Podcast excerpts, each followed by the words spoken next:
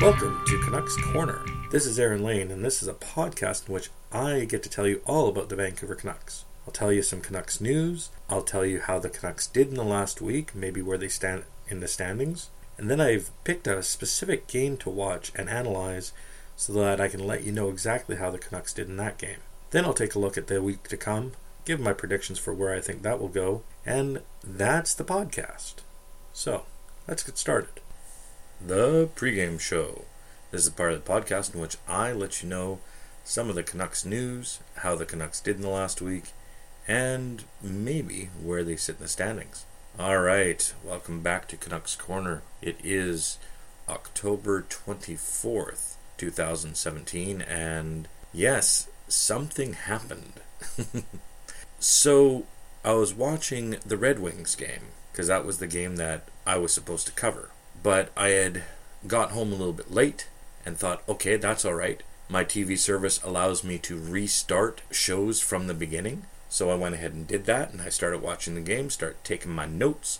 Everything was great, and finished the first period, and I was just kind of going over my notes and checking things out. When all of a sudden a message came up on my screen and said, Because of recordings in progress, you can no longer watch this recording or watch this thing that you're watching. And I was like, okay. And then it said, oh, but you can watch it not in high def. You can watch in standard def. And I'm like, whatever, as long as I get to watch my game. So I click on standard def. And instead of taking me back to the game that I was watching, it put me into what was actually on TV at the time on that channel. So I wasn't able to go back to the game that I had been watching because the game was now over. And even though I said, you know, restart show, and it restarted the show, and I watched the first like hour of it, it now glitched out, and I wasn't able to get back to it. And so I was unable to watch the game against the Red Wings, which apparently was a nice game to watch and would have been. I had some great notes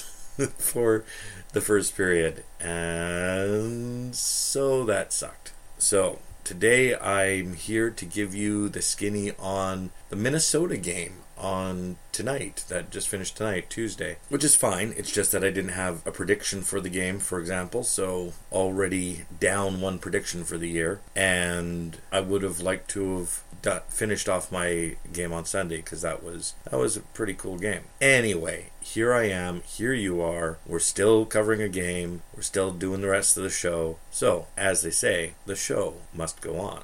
What the Canucks did in the last week since we last talked. All right, it started with the Ottawa game. I said, "Yep, yeah, we're going to come back from our loss against Ottawa and we're going to go ahead and get ourselves a win." We put in our backup goaltender Nilsson. We got a 3 0 win against Ottawa. So that was pretty strong, but it set off a goalie controversy, which I think is ridiculous at this point in the season, with the two goaltenders that we have, a goalie controversy to me isn't a controversy. I don't. I, I just really don't see it, and I'll tell you why a little bit later. Anywho, so I'm one for one. I got the Canucks winning against Ottawa. That was on Tuesday, October 17. Thursday, October 19, we run straight into the Bruins, and I said we'd either get the winning Bruins, the badass Bruins, or we'd get the struggling Bruins. And if we got the struggling Bruins, we'd go ahead and beat them. We also started Nilsson again, and I'm thinking, mm, should have probably saved Nilsson for Buffalo. But there's this idea that there's this goalie controversy, and we're going to put Nilsson in and against Bruins. He's the hot hand and the whole thing. And I'm just shaking my head. I'm going, no, no, no. That's not how these things work. at least not in my experience. And I'm just thinking, no, this is going to be bad. We've put all of our eggs in Nilsson's basket, and we're like, Nilsson's going to lead us to the promised land. One of the tweets was, well, Nilsson's clearly going to win the Vezina. The real question is whether or not he's going to win the Hart. and yeah, that pretty much sums up Vancouver's response to the backup goaltender getting a shutout in, in my long history with the Vancouver Canucks and our goaltenders.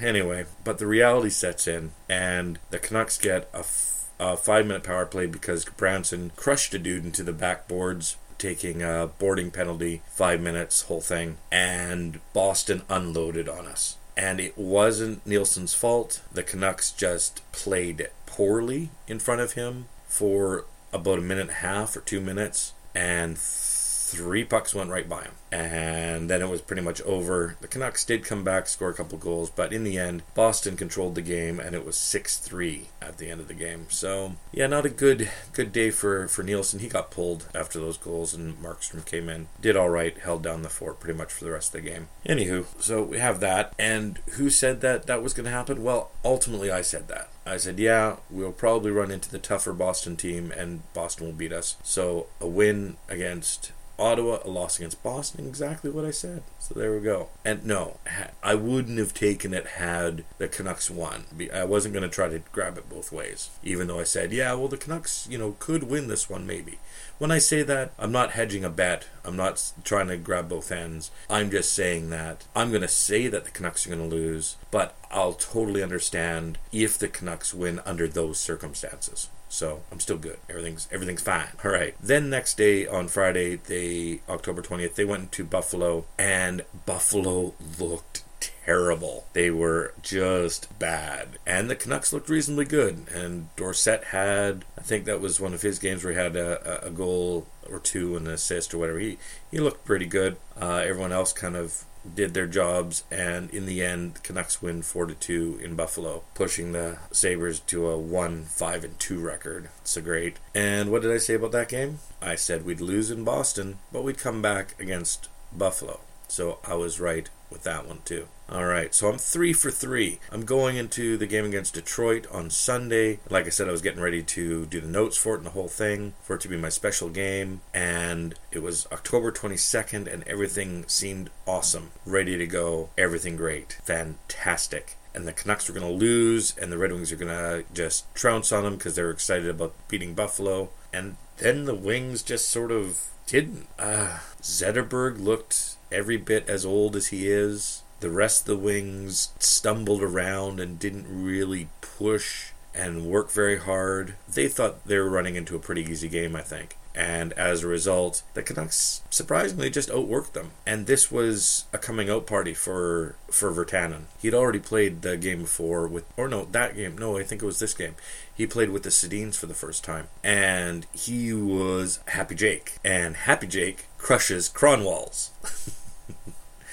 and he got this massive hit on Kronwall, who was doing his old thing about coming in on the guy in his own zone along the boards, and while the guy's worried about what's coming behind him or beside him, and just trying to get the puck out, and not watching for Kronwall, well, Kronwall runs him over, and he and Kronwall's done this time and time again in the NHL and in his career. Now he's a bit deep into his career, so you know, but Jake's father had actually texted him before the game, just like he did last time. Watch out for Kronwall. He does this. So if he comes in on you, just stand him up. Just step into him. So sure enough, Kronwall comes across the blue line to nail Jake. Jake's got his head up, and Kronwall walks into a brick wall. and Jake drops him on his butt. And Kronwall's just, you get this picture of him just looking up at kind of Jake, and Jake looking down on him like, yeah, buddy. so good. Jake also got an assist on the game tying goal, I think um, or one of the uh, one one of the goals anyway. Daniel scored it, I think, and Jake was right on the Red Wings blue line and got the pass just before the blue line, brought it in, kind of it was bouncing a bit, and they challenged the play, suggesting that Jake didn't have control of the puck, and ultimately it was offside, I guess. But the referee had, you know, they had said that Jake was fine, so they had to overturn that, and they obviously didn't see enough in the play to overturn that particular ruling, even though, yeah, it was real close. Although it was remarked later that they had been looking at the wrong thing, that when Jake was doing that and everyone was focused on him, there were like eight Canucks on the ice at the time. So the Canucks should have got a too many min penalty, probably, at that point, instead of an offside call. But the puck did eventually get into the net, and that stayed a goal, and the Canucks were in good shape. Oh, and the, the other thing that Jake did that was awesome was early in the game, in the first period, I do have the note for this. All right, so what, what did I put down here? Should Virtanen have passed? Took shot and rebound. Yeah, so this is just after uh, Baertschi scores from Horvat and Boeser. Virtanen picks up the puck in his zone, and he takes three strong strides and gets blows past the people with him, and he comes up on the defenseman who isn't ready for him. He's caught flat footed. Jake goes around him and he breaks into the zone, basically creating a two on one, essentially. And there is somebody on the other side, a Canuck, you know, making it a two on one. And Jake basically has a clear shot at the net. So he goes ahead and takes the shot, gets the rebound, and kind of doesn't get it in time to get a quality chance as he's coming to the goal line. So I think he ends up missing the net with the second shot. But I had thought that maybe he should have tried to draw the defenseman over just so he could get the pass across, because at that point I didn't think the goaltender would really have too much trouble stopping Jake in that situation. But as that went through my head, what I didn't pay attention to was the fact that he had gotten to that point in a way that we haven't really seen from Jake lately, including like all of last year. That he he skated strong from the get-go from his own zone. He beat a guy, left other guys in the dust, and went ahead and had a real good scoring opportunity. Apparently, Coach Green was talking to Jake about that exact thing and trying to get Jake to, to start to do that. So, because Jake did that early, I think it really caught coach's attention. And let's face it, when you're a coach and you're trying to tell these young guys, okay, just do this, please do this, and they never do it, you just get sad. You know, you're kind of like, well, I can tell them stuff, but apparently they just don't listen very often. So, uh. but when you tell them something and they do it and they have success or what feels like a, a successful situation, you gotta not only pat yourself on the back as a coach, but you gotta pat them on the back and say, you know what, you did what I asked you to do, and look what happened. You got a good a good opportunity to score or to set up somebody else to score. So you know what, good on you. I'm gonna give you the third period this time. I'm not gonna sit you down. And so there you go. I mean, that's that's what young guys get with Coach Green. If they give it a shot, what Coach Green asks them to do, and it comes out all right, then Coach Green says, All right, buddy, you now deserve the good stuff. So he even put Jake on the power play, and I don't think he would have had this not happened. So, yeah, a, a win for Jake against the Red Wings. Definite great game. And the Canucks win too. 4 to 1. The only person who lost was me, who predicted a loss. So for my four games, I go three and one, as the Canucks go three and one. And all right, I'll take that. I'll definitely take that. That was all right. So then there was the game against Minnesota, which we'll get to in our extended discussion. But we have a couple of things to talk about first. First thing I'll say is that I just want to close off the thing about the goalie controversy, and that is back in my day between Kirk McLean, especially, and Roberto Luongo, uh, between Richard Brodeur and Kirk McLean, there were moments there where we didn't really have a number one goaltender. And we had a couple of decent goaltenders, or, you know, somebody like Arturs Irbe or Felix Potvin. And we had these backup goaltenders, like Bob Mason or Bob Essensa, or I don't know how many other Bobs that we had. Anyways, there was a ton of guys. They called us a goalie graveyard because we had so many goaltenders go through those years. And part of the reason for that was because we thought that if we got Richard Brodeur and Kirk McLean were our best two goaltenders by far. I mean, well, you know, I mean, since I'd been watching the team. And we we got them sort of as okay goaltenders. They weren't superstar goaltenders or anything. We got Richard when he was quite young from the Islanders. We got Kirk McLean in a trade with New Jersey. And neither one of them were, you know, top goaltenders at the time. So we made do with the best goalies we could get. And so when you're in that position, you're going to have, if you're lucky, a pretty good goaltender. But you're not going to have a great goaltender. I mean, not. It's, okay, so, you know, so outside of Richard Brodeur and Kirk McLean, say, okay? So outside of those two, they had absolutely great moments and, and really, really solid careers as Canucks. So outside of those two, so again, talking about more like Irbe or Felix Potvin, these types of guys. So you've got a solid goaltender. And I think Markstrom is kind of like this type of guy. Not going to set the world on fire, not going to win the Vezina anytime soon, but he'll win you more games than he'll lose you as long as you play well in front of him. I think Nilsson is pretty much the same player. I think they're fairly equal in that regard. And whenever we saw that, whenever we, we had two goaltenders that were both pretty good, the goaltender who played less, the backup goaltender, often played better. I mean, often had better results. And there were a couple of standard reasons for that. One was they played less, so playing less is generally better for your overall game in a way that because you're more rested, obviously, and you're less hurt and whatnot. And then the other thing is we often played them against lesser teams. So you play your good goaltender, you know, quote, good goaltender against the tougher teams, and you play your backup goaltender against the not so tough teams. So your backup goaltender ends up with like a 7 2 and 1 record, and your main goaltender maybe 500, whatever, right? So you look at th- those numbers and you go, "Oh my goodness, this backup goaltender is amazing. Why don't why doesn't he start? He's the best guy we've got." and I saw that with with Nilsson. I, I you know the re- response that people were giving was like, "Oh, goaltender controversy. We've got this awesome goaltender Nilsson. He's sitting on the bench the whole time. Why don't we put him in? And why don't he get a whole bunch more games and we'll get shutouts galore and it will be amazing." and and I'm just like, I went through decades of this, people. It doesn't work that way. When you give the guy 40 to 60 games, then you see. It really has very little to do with the goaltender. They're both decent goaltenders. It has to do with the team playing in front of them. The team isn't that strong, especially defensively. It just isn't. You take a look at the Canucks' top four defensemen, they're not league quality top four defensemen. Even with Edler in the lineup, even with Stecher in the lineup, it's so the defensemen themselves aren't the top of the top, and the team doesn't play team defense like the way the Devils did in the trap days. So you're not going to have a very strong team defense strategy that's going to inflate the goaltender's ability to make the saves. Or when the other year when the New York Rangers were doing incredible shot blocking, where three out of every four shots coming into Lundqvist got blocked or deflected away from the net, where he literally only had to stop one in four shots towards the net. So in those situations, yeah, your goalie's going to do well. But if you're an average team or below average, like I believe the Canucks are in terms of team defense and overall defensive prowess, then no matter what decent goaltender you stick in there, whether it be Markstrom or Nilsson or whomever,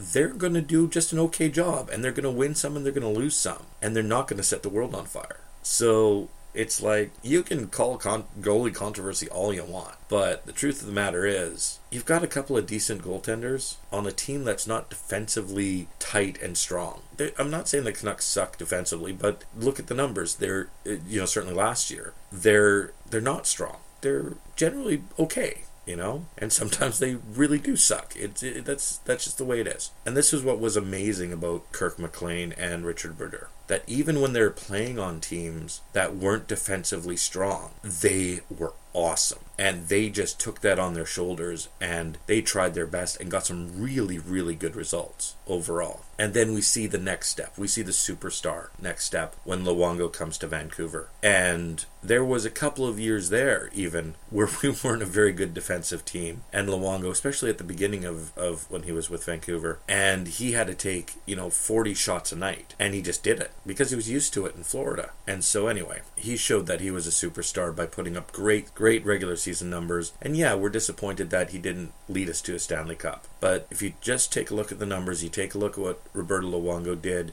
over those years with the Canucks, given that the Canucks in a number of those years weren't a very strong team defensively, he took a lot of shots and saved a lot of pucks. And so he was that, that next level where he led the Canucks to President trophies as a result of his goaltending. Whereas Brodeur and McLean kind of just let the Canucks get into the playoffs and then from there had some amazing runs. So anyway, we can put that aside. There's no goaltending controversy. It's just the way it's always been. And we've got some decent goaltenders, and we'll do fine. No big deal. All right, there we go. Speaking of Stecher, he took a knee on knee hit in Detroit and is out for four to six weeks. So he's joining Edler on the 46 weeks recovery scale. That really sucks. That really sucks, not only because obviously we have to replace a good defenseman and an already marginal defensive team is now weaker without a defenseman like Stecher to continue to. Man, when he went up to the boards this year, he came out with the puck a lot more often than the size of his frame should indicate. Like this guy has grit.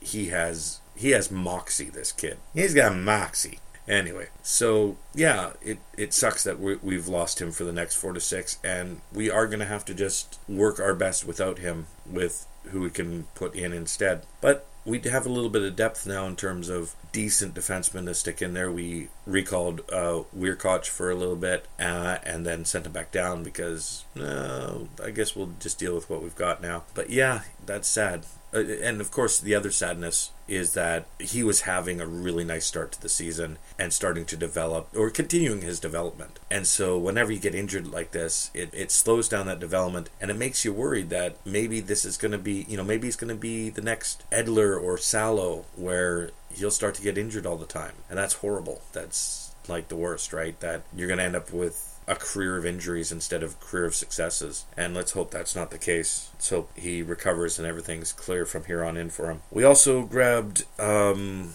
a new guy, Jonah Gadjovich. He's 19 years old. He played in Owen Sound. He is six foot two, 209 pounds, forward, winger and we got him on a three year entry level contract. He had some pretty good numbers in Owen Sound. He had last year in 60 games 46 goals and 28 assists for 74 points which yeah that's pretty good so this kid this kid i think is i guess he's along the same lines as uh, goldobin or maybe even somewhere close to Boeser where he's just he he's got offensive talent and he knows what to do with the puck on the stick so yeah no i hope this guy turns out pretty cool for us that would be that would be awesome and speaking of not awesome, so Duchene is available still from Colorado, and there's been news in the media about this idea of trading for Duchene. The Canucks giving up some young talent or some draft picks or whatever for Duchene. Okay, Duchene's in what? His mid to late 20s? 27 or something like that? Eh, how is this? What? No. Okay, I'm just going to say no. Just just no because this is not a rebuild if you're picking up Duchene. Not even close. And not that we're rebuilding now anyway, but you know, it's it, we're heading in that direction. I, I, still I'm still hopeful. And with Duchene, especially giving up a young player or two or a draft pick or whatever, giving up anything that we're going to need to rebuild with to get a guy who is going to be 30 in a you know in a couple of years and what are we gonna are we gonna challenge for the Stanley Cup in two to three years? No, no, we're not. and yet th- those are going to be the years that Duchene's going to have to make an impact. And yet, uh, okay, no, let's let's just chalk this up to people getting excited. I mean, Duchene's a talented guy, but he belongs on a team maybe like Toronto, who has a bunch of talent already, has a young team that has a good core that in the next couple of years are going to be dangerous. So you stick them in a team like that where they're already on that upswing and ready to go. You stick them on the Oilers, right? You, you don't stick them on a team that came like third last last year. That's all I'm going to say about that. That if the Canucks do that, I don't I don't know what I just don't know. I don't know what I'll say at that point because clearly at that point there's somebody running the show who doesn't know what they're doing or what they want or what the right way to get there is because already things are on the edge and when you throw something like that in the mix you're just asking for it so yeah i'm going to leave that alone so it was the Canucks week, and that was the Canucks news. The only thing left maybe is to mention where the Canucks stand in the standings. In just a handful of games, it doesn't really matter where the Canucks are in the standings, but just for the giggles, they are third in the Pacific behind LA and Las Vegas, and just ahead of Calgary and Anaheim. Yeah, it's always nice to not be at the bottom, but let me just say it's a long season, and the Canucks have started well, and that is fantastic, and I'm happy. And it's nice to see, especially young guys like Virtanen and Boeser really getting some good looks and making making good choices and having good results. Definite development there that I'm seeing that I'm just super happy with. And Dorsett, okay, I'm going to give Dorsett again all the credit in the world. This cat is playing super well. He's showing those young guys how to really give everything you got to a team and everything you got to the game, even though you're not a superstar, even though you're not going to be a first line player. That no matter who you are on the team, Dorsett's showing if you're giving 110%, you can get results and he's getting results, and it's awesome. So, should we sit Dorsett? Okay. Well, I've said that in the in recent podcast, and I'm going to say, no, of course not. At this point, the guy's giving it his all. You don't sit him. He's getting results. He's showing guys. He's being an excellent leader by example. So, yeah, you don't sit a guy like that doing that. So, mea culpa, my bad. Dorsett's worked out just fine. Let's set Sam Gagne instead. oh my goodness, Gagne. Just mm, nope. not not having a good go of it. But anyway, let's let's set all of that aside and just say, hey, let's just be happy that the Canucks are having some good times right now and it's a long season and there'll be some bad times out there. And in the end, if the Canucks can be around 500, can be looking at the playoffs from, you know, maybe just squinting instead of through binoculars, then I think we're fine. I think this is this is all right. But the most important thing, of course, is still developing these young players and getting them meaningful ice time that will help them become the players they need to be when the Canucks really push that rebuild and get to the point where the Sedins are gone, Edler's gone, Dorsett's gone, Tanev is gone. All of these players now who are anchoring the Canucks ice times are gone, and now they're replaced by guys from Utica and Europe. And now what? Well, these guys playing right now are going to be the leaders. That is the Virtanens and the Boesers and the Baertschis and Horvats and these guys, right? So Stechers ultimately. Anyway, there we go. That's your Canucks news for the week. On to the special game of the week. Game time. This is part of the podcast in which I get to tell you all about a specific game the Canucks played in the last week. As it happens, it is the game that just finished up tonight.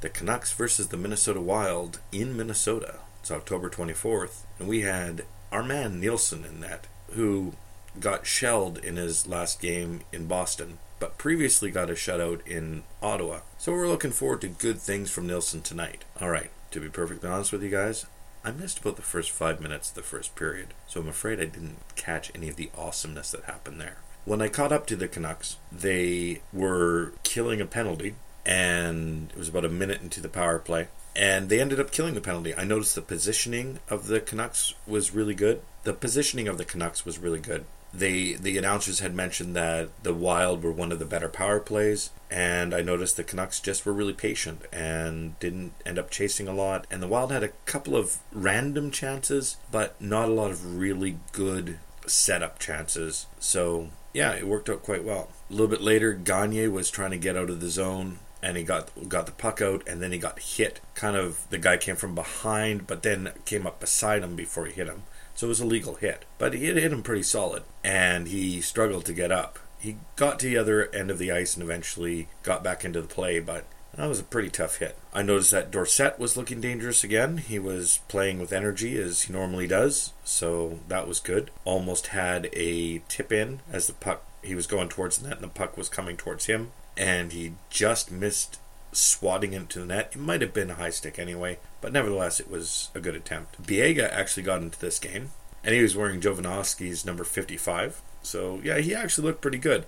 He was carrying the puck and making passes pretty well, so I kind of liked how he was looking there. The Sedins and Virtanen on a rush drew a penalty, so that was cool. Nice to see Virtanen again getting a chance with the Sedins and making it work well. So, on the power play, Pouliot gets a good chance cross ice, and I'm thinking, where's Boeser? And if I'm not mistaken, I think Boeser was right in front of the net again, and on the low boards behind the net. And it, it just, why was Pouliot the one who was on the side getting the chance to one time it into the net and not Boeser? So, not so good.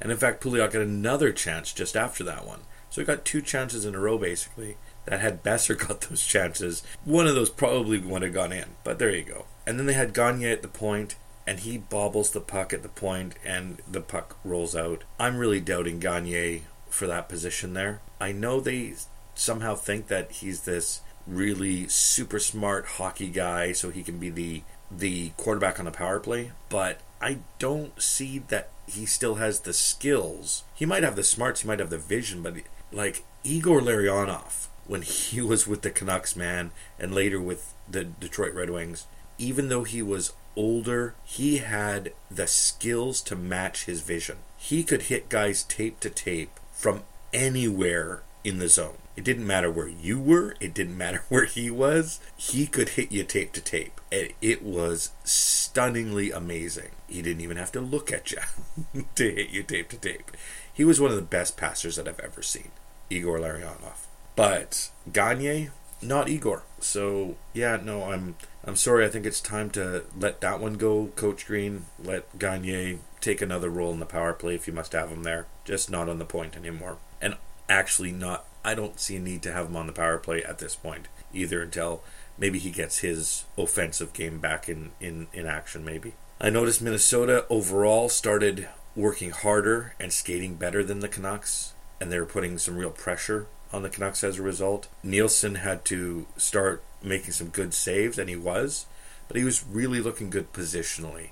He wasn't jumping around a lot.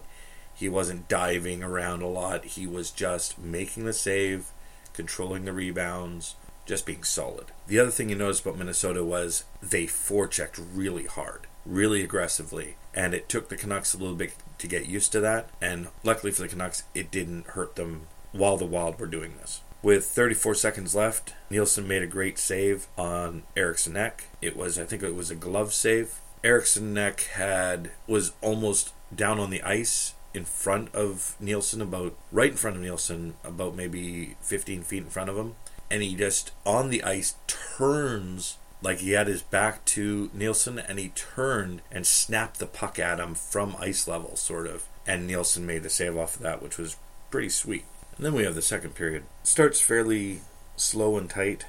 Both teams were really kind of just feeling each other out as far as not being very aggressive and just seeing what will happen. They're pretty passive. Gagne does get off a shot on net that I thought was pretty good in the early second. So I give I wanted to give him some credit for something because I criticized him earlier. So he's not having a terrible game or anything. Virtanen gets a chance to bang in a shot and he doesn't doesn't quite get it in. But at least he had that he had that opportunity, which I could tell already again he's really feeding off of this being counted on and being on the Sedin line, and everything's going pretty good for him. So he's really showing some extra things. Hutton, who is not having a great game at times, starts really having a great game in the second period. Comes back strong, keeping Minnesota to the outside as they were rushing in, and they really couldn't get a thing going, even though they had some a little bit of momentum at that point. Hutton really shuts them down, which was really good. And then I also noticed then Virtanen came back and really helped out on D. So the Canucks are doing good offensively, and then they're coming back on D, even the forwards, and things are working out nicely. Then in the middle of this period, Michael Del Zotto has all sorts of problems. He runs into some pretty difficult times. It's this particular one started when he falls just before getting to the puck on the end boards in the Canuck zone. And now he's laying on the ice within reach of the puck. And there are wild players coming at him. And he basically just chips it down the boards, hoping that, or cross behind the net, hoping that his defensive partner is going to bail him out and he's going to get back up and everything's going to be good. But that pretty much set up a big advantage movement by the Wild. They had a couple of really good chances. They pinned the Canucks into our zone and made us ice the puck like twice and really had some good chances against us. But we held them off and everything was all right. Eventually, later, Boeser gets a backhand shot from the middle slot as we get the puck back into Minnesota's end, and I think it was Bo Horvat that got the puck to him, and he gets in that middle slot area, crosses the middle, and he's on his backhand though, but he decides to take the shot anyway, and the goaltender just has difficulty tracking it down. But I think that's because there was a defenseman right next to him, and it might have hit the defenseman. It might have come off of him as he was reaching towards the defenseman to stop the puck. But anyway, it turned out to be a good shot by Boeser because it kind of bounced around in front of the net for um, you know a few seconds, so that if there was a Canuck there, they could have probably slid it in behind the goaltender. But Dubnyk goes ahead and gets the job done there, and it's still 0-0. Ennis had a very good chance with Michael Del Zotto and Gudbranson on the ice. I think maybe there's I don't know what's going on with Michael Del Zotto, but he's just not having everything isn't exactly clicking from him. Again, it's not like he had a terrible game. It's just he had moments. It was kind of like Jyrki Lumme used to be. I don't know if you remember. Jyrki Lumme was one of our best offensive defensemen, and he had these really great moments where he'd do these amazing offensive rushes and he'd get he'd score goals just straight up. And he was pretty awesome. And then he'd have these other moments where he'd just have complete brain farts. And he was famous for drop passing the puck when he was the last guy coming up the ice. Like it was that bad that occasionally he'd do stuff like that. He'd just pass it straight to the other team sometimes in our own zone right in front of the net or whatever. And even though it looked like he had just a really good hockey sense, every once in a while he just he just pull a boner. he just you just have these moments where, yeah, no idea what was going on in his head, but there it is.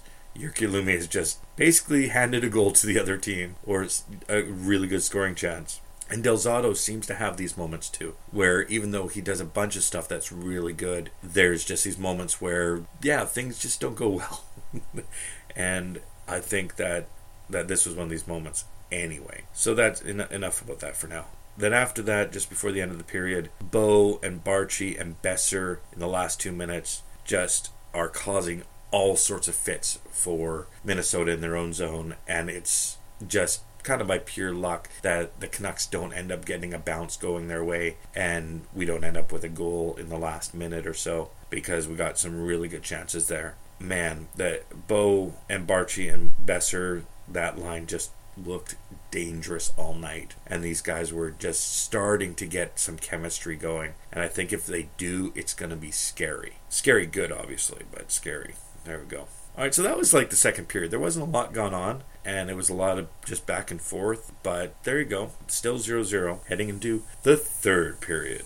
So we start off with a power play. Baertschi actually draws a holding penalty, and Gagne keeps the puck in on, on the power play, which was nice. And then the puck in the middle of the slot goes up in the air, and Vanek goes to knock it down with his stick and hits an opposing player with his stick. And so the referee gives him a slashing penalty. But Vanek says the ref, "Hey, I was going for the puck." And so yeah, I mean there's this this idea that like on backhands, like after you've shot the puck, if you accidentally high stick somebody, it's a follow through, so it's not a high stick.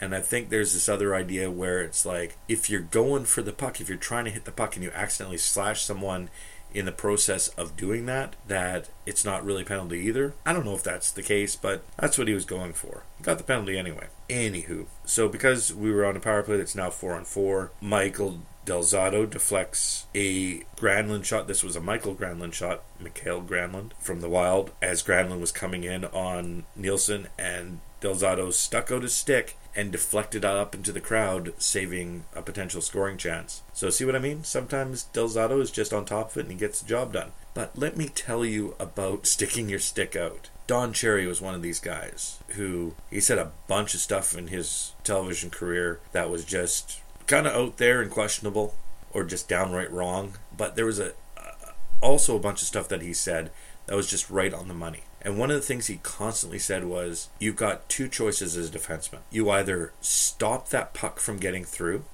or you keep your stick out of the way. Because if you just stick your stick in the way of a shot, the odds of that puck deflecting off that stick and messing it up for your goaltender, and your goaltender misses it and it goes in the net, how many times it ends up going into the net or causes a bad situation for the goaltender and which may result in a goal just thereafter like a rebound that results in a goal happens way too often. It is way too risky a move to stick your stick out in hopes that it deflects over the boards or deflects away from the net. Far too often that's the deflection that fools the goaltender because you're closer to the goaltender than the shot is. The goaltender doesn't have time to respond to that, and that goal's going to be scored. There, there's nothing they can do about that. Or it'll bounce off the post or whatever and go rebound straight to the other guy who's just standing there into the net, empty, empty net. So Don Cherry was right about that. That it worked out for Del Zotto in that case. But in the Detroit game, the goal that was scored by Mantha, I think it was, the one goal by scored by Detroit, actually went in off of a Canucks stick. And that's part of the reason why it Markstrom said it went in funny. Like he was trying to figure out whether to glove it or to shoulder it. And it ends up being an in betweener because it deflects off of a stick. And you can look at it. Uh, not that particular goal. I mean, you can look at it if you want, but you can look goal after goal after goal where defensemen have tried to block it with their stick and it goes wrong compared to how many times they do it and it goes right. So, you know what? I'm with Cherry on this one. The risk is too much, the ratio is too high for bad things to happen. And let's face it, here's what he says What's the worst that can happen? The goaltender sees a puck coming straight at him from the guy he can see fully right in front of him. Good goaltenders are going to make that save a large percentage of the time. Unless it's a wicked awesome shot or unless it's the goaltender is being bothered by something else. If they're able to focus on that shot and that player, these are NHL goaltenders. They're going to stop that puck a large percentage of the time. But if you stick that stick in there, you're throwing a big wrench into those gears and it's not worth it. Anyway, it worked out for Del Zotto. I'm not going to go on it anymore, but that was just something that in the Detroit game I was thinking of, and so now I wanted to also include it here because clearly it had there was a connection to it in this game. So, can I say anything good now? I went and Del Zotto did a good thing. He deflected a shot away. I should have just stopped and just said that was a good thing. Virtanen gets a great back check, turns over the puck, Sutter, a very good back check in his own zone to intercept and turn it over. The Canucks are playing a really solid game. Remember, I gave them trouble for not being a good defensive team? This is how you be a better defensive team. You get your forwards to come back and pressure the other team, make some turnovers. Case in point, after these two good moves by Virtanen and Sutter, Virtanen goes back into the center ice area and he ends up picking up a, a puck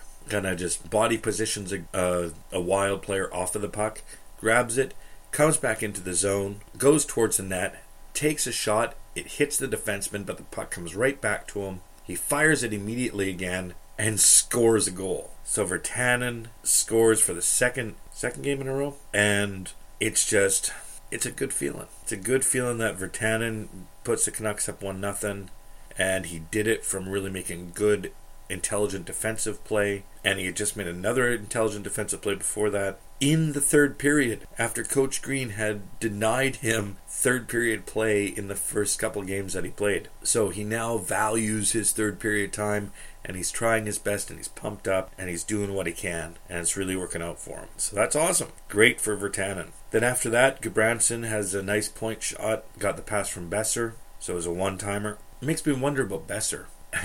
he's got this amazing shot, but he also seems to have the offensive awareness to to pass the puck really well too. So yeah, I'd like to see him shoot more, but he got a few shots this game. But yeah, clearly he's an, a more rounded offensive player because he can also find guys with the puck as well. So he showed that with Gudbranson here, and that was really good. And then Koivu as the Minnesota Wild are really pressing. They get the puck behind the net, and Koivu's sitting right in front, right where in that spot where Ovechkin gets to sit, right in that slot there, and the puck comes right back to him, but just out of reach. Goes toward the middle of the slot instead of towards the edge of the slot where Koivu was, and it misses everybody and goes out of the zone, which was tough for Koivu because he probably could have scored from that position. A little bit after that, Virtanen gets another two on one chance with Henrik, I think, but he gets the pass too close to the goal line and wasn't quite able to finesse the puck into the net at that point, which is too bad because that would have been a nice way to end the game with a second goal by Vertana. But then the Canucks get a penalty, up one nothing, and late in the game, Biega gets a slashing penalty in his own zone because there's a broken wild stick on the ice, and so the, the, the, referee calls a penalty on Biega. Unbeknownst to the ref, it was broken because the guy broke his stick over Biega's stick. So the guy slashed Biega in his stick so hard that he broke his stick, and Biega gets the penalty with the Canucks up one nothing in the third period. Clearly, the referee figured this out at some point, and the Canucks work pretty hard. Benny Hutton gets a good clear, and then as the puck leaves, Zucker kind of runs into Dorsett and knocks Dorsett and I think the ref over, and so he gets a roughing penalty for that infraction, which was basically interference or whatever. But really, it was a makeup call for the terrible, terrible call on Biega. And it came about 40, 45 seconds into the penalty, so no harm, no foul, essentially. With that 45 seconds of power play time, Dan and Hank are on the power play, and they really show here that they're not in top form as they kind of just throw the puck around a bit. And I think Hank at one point lets a puck go past him to the point that had come around from Daniel, and the point wasn't there. and he was just like, "Oh, whoops," and then ch- tries to chase it down. But but yeah, they they were starting to make plays, but there was no finish and no real threat ultimately. So yeah, their their power play time I think is even going to be more limited if they continue to not quite get things done like this. Nilsson with a buck 30 left, the good old 90 seconds makes a really nice blocker save, but it's partially a, a nice save because of Brandon Sutter who slides down on the ice to block the shot low. So the shot had to come high. And because that Nilsson knew that that was the case and just stood up and he was able to block her away. So that's pretty sweet. With 36 seconds left, our good friend Michael Del Zotto ices the puck. Oh boy, if they had scored off of that, that, uh, I tell you. But he was behind the net and he was just kind of firing it around the boards and it just so happened that nobody was able to touch it and it went for icing. He just pushed it a little bit too hard and yeah. But anyway again something that maybe he as a defenseman you kind of know that you can't that that's a risk and you can't really and maybe just flipping it out of the zone at that point is a better plan. But Okay, it didn't hurt. So, with 19 seconds left, as Dorsett is chasing a guy towards the point, he gets his stick in the hooking position and thus gets a penalty for hooking with 19 seconds. Ermagerd, it's like these refs are after us and they're trying to get us to lose this game. You know, that's sort of how it feels. But another interesting thing happens. Koivu, in the previous draw in the Vancouver zone, had turned really quickly into the face-off as he started to go after the puck. And that's being called a lot more lately since. Like it's a new initiative. Call these jumping in on faceoffs and kick them out. And the linesman didn't call Koivu on that. And so the Canucks complained and said, hey, come on, he jumped. You got to call that. And so that very next faceoff after Dorsett gets the penalty, Koivu jumps again and they call him on it. And so Koivu gets kicked out. He gets replaced by Staal. Staal ends up winning the draw anyway, but not as cleanly as as he could have, and thus they don't really get a good chance. And Nilsson gets his second shutout of the year in three games. So one nothing. Jake Virtanen gets a game winning goal. Nilsson gets a shutout. Canuckland is happy. And I'm sure I'm going to hear more goaltending controversy stuff now, and you've heard my take on it. Not controversy, just happy that we got two decent goaltenders who will take their turns however Coach Green decides them to do it, and it'll more or less turn out the same way throughout the whole season that we have in front of us. Anywho, there was the special game of this week. The post game show. This is the part of the program where I get to tell you what's going to happen in the next week for the Vancouver Canucks and my prediction for how the games are going to come out. So, this is a short week. We've got Washington against Vancouver as we come back from our road trip on Thursday, October 26th. I think Washington will be able to handle us. They Ovechkin started off really strongly. He hasn't been completely awesome all the way through, but I think they can take care of us.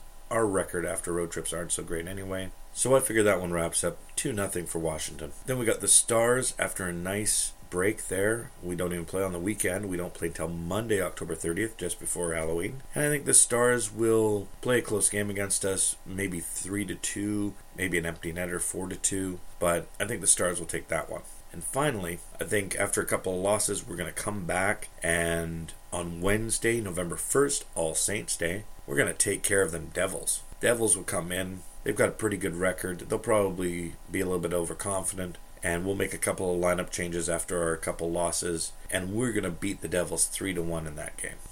At least that's what I'm figuring. And since I am I was 1 and 3 to start in predictions and I was 3 and 1 this last week, that makes me 4 and 4. Solid 500. Where I'm pretty happy. So, it's like me or a coin basically. That's what it comes down to. And this coin says a loss against Washington, loss against Dallas, and a win against New Jersey. So there you go. Until we meet again, keep your stick on the ice. This has been Aaron Lane for the Canucks Corner podcast. If you would like to find me, I'm Canucks Corner on Facebook, at Canucks underscore corner on Twitter, or email me at Canucks Corner Pod. That's Canucks Corner Pod at gmail.com. Thanks for listening.